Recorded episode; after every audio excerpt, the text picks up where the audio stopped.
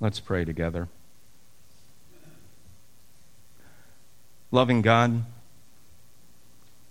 in a time of sadness, why should we speak about joy? Because we need to endure in your joy. It is the breath of life from you and your Holy Spirit that keeps us alive, dear Lord. And we pray in the name of Jesus Christ that you will breathe into these words a vision of endurance and hope that in your time and in your way and through your grace and power will lead us to your everlasting joy. We pray for this now in the blessed name of Jesus Christ our Lord. Amen. Good morning. I'm sorry that this isn't a day that may be joyful for us. Our loss of Jeannie Beth Willett King, our very loved church member and friend, is a tragedy that tears into our hearts deeply. And we'll celebrate her life and her eternal life with her family in this place Thursday at 10 a.m.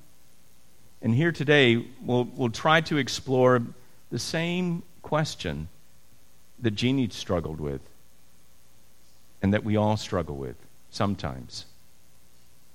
How can I endure? How can I live through what seems like a never ending series of events that can rob us of our spirit and our joy? We ask this today in part because Jean was so loved for being such a powerful ambassador for God's everlasting joy. From her singing, her teaching our children, her deep friendship with our church community and our local community, and her encouraging us in faith so powerfully. Jeannie was a wonderful ambassador for Christ. Yet, in the middle of her powerful Christian witness, she struggled to endure. I don't think that her struggles were in spite of her faith. She endured her struggles using her faith. Amen? Faith was her wonderful tool of joy to help her endure life's challenges. Every day we have choices as to how we are going to live our lives. And often we don't have a choice about the challenges we face when we make those choices, right? Stacks of bills may look just as high as the other day or higher. Our own health problems or those of our loved ones may seem just as bad or perhaps even worse. And on any day, news headlines are trying to sell us the latest scandal, the latest tragedy, the latest evil outrage, things that can consume our joy if we let them. No. We don't have a lot of choice in what today will bring us. But we do get to choose what we bring to today. Amen? We get to choose what we bring to today through our faith. As we read today in the New Testament letter to the Hebrews, the lives of faithful people in the Old Testament gave them choices that needed faith. There were moments of triumph, like when Moses led the Israelites through the parted seas, and other moments of, of great leadership. But there were also moments of real tragedy and punishment and torture and banishment and brutal executions for people of faith who stood by the one true God in face of evil. And many of the early Christians reading about these leaders of faith in this letter had experienced the same things because they chose day by day to stand by the same God revealed in Jesus Christ.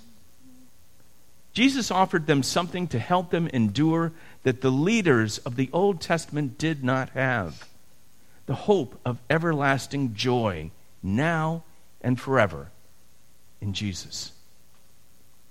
Hebrews says, God provided something better for us so they wouldn't be made perfect without us. Jesus is God's eternal answer to today that God's power to help us endure in God's joy will never die today or tomorrow or ever. A promise forged on our cross and in an empty grave in Jesus. Jesus is God's promise that God's joy will, will, will always endure in ways that we alone cannot endure on our own. Jesus revealed to us in the New Testament and in God's living presence today on this earth the ultimate ending to God's story. And the ending is this God wins. God will always win. God will never lose. The only question is when and how deeply we will receive that story with joy into our hearts and make it our story. And when we accept God's story as the story of our lives, the lives that we live now, then we will know what it takes to endure anything and everything always, including our human limitations, limitations that define the boundaries of our part in God's story. In God's story, God's revealed what, that we will always fall short. We'll always stumble. We will always have arms way too short to box with God. And through faith in Jesus Christ, we'll always have a God who will remind us in the middle of our limitation that's okay. I made you that way. You're not Jesus. But you can be a piece of Jesus, a morsel of Christ, a piece of the puzzle that turns into God's eternal joy on earth as it is already in heaven. And God says, I will help you every day to do this, always. God will help us and everyone to endure as a morsel of Christ every single day. It seems pretty simple, but it's not always easy because it means that we have to make hard choices at times. To make choices that lead to enduring joy, we have to accept we need more than ourselves or a group of people who we feel most comfortable with to find that endurance in Jesus.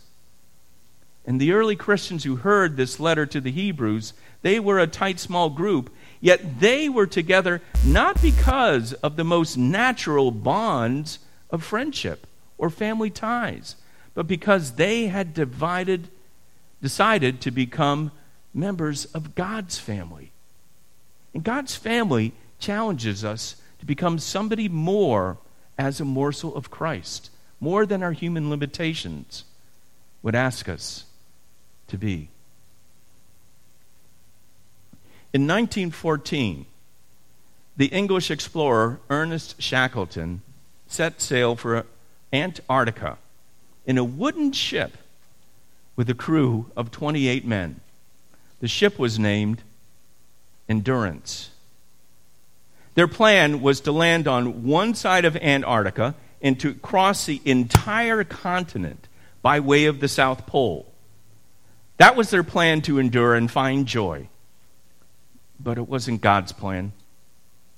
Their ship became trapped in thick sea ice, and it was crushed by the ice as if it were a toothpick. And they barely escaped off that boat with their lives. And they had just a few lifeboats and some limited supplies thousands of miles from civilization. They were a tri- tight crew and, and they were well led, but they were called to an entirely different mission of endurance than what they'd signed up for. And led by Shackleton, they dragged their lifeboats across the sea ice until it began to break up underneath their feet near the open ocean. And then they rowed as best they could to a barren island where penguins lived. Without a radio, though, far from civilization, they were as good as dead. So they, they rigged up one of the lifeboats as a crude sailboat. And Shackleton and two of his crew sailed 900 miles in that little rowboat sailboat across some of the worst ocean storms on the planet to the small and rugged island of South Georgia. And two of them crossed the steep, snowy mountains of that island and then finally reached a whaling ship base on the far island side of the island where they could radio for help. And then, in the middle of World War I, they convinced the British government to send a ship to rescue the stranded crew. And in 1916, a ship arrived at Elephant Island in Antarctica. All 28 men of the ship Endurance survived. They endured a mission that God had prepared for them that led to the joyful rescue. Even with their enormous efforts together, even with all of their trust in one another and waiting, salvation ultimately for them was in God's hands. And God delivered. This is the endurance that God calls us into through faith in Jesus Christ. Christian endurance is not holding out until we get what we want. Christian endurance is holding on to God until God brings us into what God wants. Christian endurance is not about holding out for the victory in front of our family, our friends, our church, our community, or the media. Christian endurance is about holding on for God's victory in our hearts and over our choices that we make with our heart as we expand the horizons of our joy far beyond who and what could possibly provide them. When salvation in Christ is our goal for endurance, our choices that lead us to God's joy change fundamentally. And Jesus, the Son of God and the Son of humanity, knew this. He warns us and his followers today in our reading from Luke's gospel that our most trusted and intimate human relationships would be drastically affected by our choice to endure in God's promise of joy in Jesus. All of a sudden, our families may not be our families the way that they used to be. Jesus doesn't want to hurt our families. But Jesus knows what's coming for our families and all the families of God's world. Like a wooden ship waiting to be crushed by thick ice, we can miss the signs of the times that God puts right in front of our noses. Many things that we counted on for our endurance won't endure. They won't bring us God's joy. Our tightest human relationships, as the focus of our lives, will not endure to deliver us into the joy of salvation in Jesus alone. Without Jesus as the center of our common salvation, our common mission, our lives made common and one piece in Jesus, then we'll never be a part of God's story of salvation in Jesus. Meant not just for us, but for all of God's world. My friends, Jesus is coming. Jesus is coming for all of God's world. Jesus has a boat waiting to offer us salvation. But the boat only comes when we ask for salvation and endure in God's promises of salvation. And the boat brings us to a world at war with God that needs salvation. We're going to need a bigger boat for Jesus than we've asked for or imagined.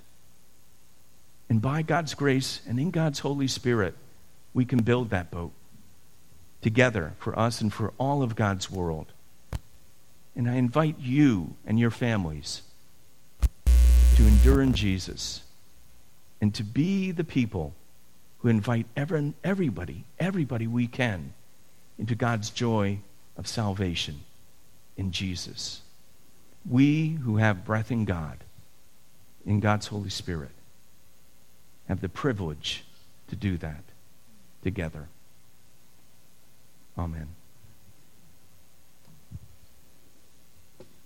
Our hymn of response is faith. Please be seated.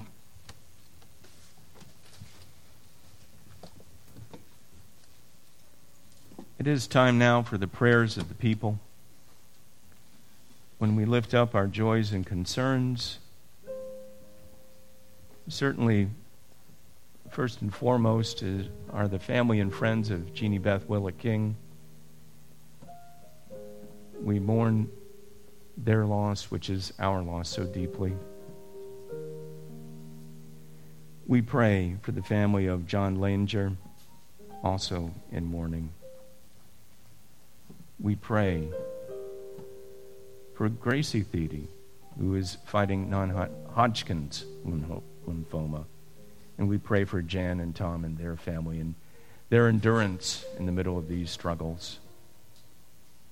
We pray for our community. Somebody in our prayer jar said, Please pray for my mother's boyfriend's sister to recover from cancer and beat it. Also, have more uh, have more chance, I think it says, for her to live. I think that's in a lot of our hearts for a lot of our loved ones today. I pray also in, in gratitude for Brian and his family coming back from a, a joyful vacation in Florida. In the middle of this, we should always remember the things that we can be grateful for and give us joy. The simple things, the things that give us breath. Let's pray together as God's people. Loving God, creator of every beat of our heart and every breath of our lives, we thank you for your abundance and your strength. Almighty God, who came to us in flesh as Jesus and lives with us in your Holy Spirit, that we may live in Jesus. Hear our cries for healing, our cries for healing hearts our cries for hope and eternal life, our cries for comfort, our cries for the healing of the flesh, the healing of a nation, the healing of a world. We pray for peace, dear Lord, in our hearts. We pray to feel the breath that comes from you upon our face, brushing up against us and reminding us how much we are loved. Help us to breathe that breath in and to breathe it out as your people in Christ. Let that breath transform us in the middle of everything that we need to endure, that we may trust in your joy every step of the way in our lives. Even in our human limitations, dear Lord, we trust in your limitless love as we pray in singing the prayer that Jesus taught us as printed in the insert. Father,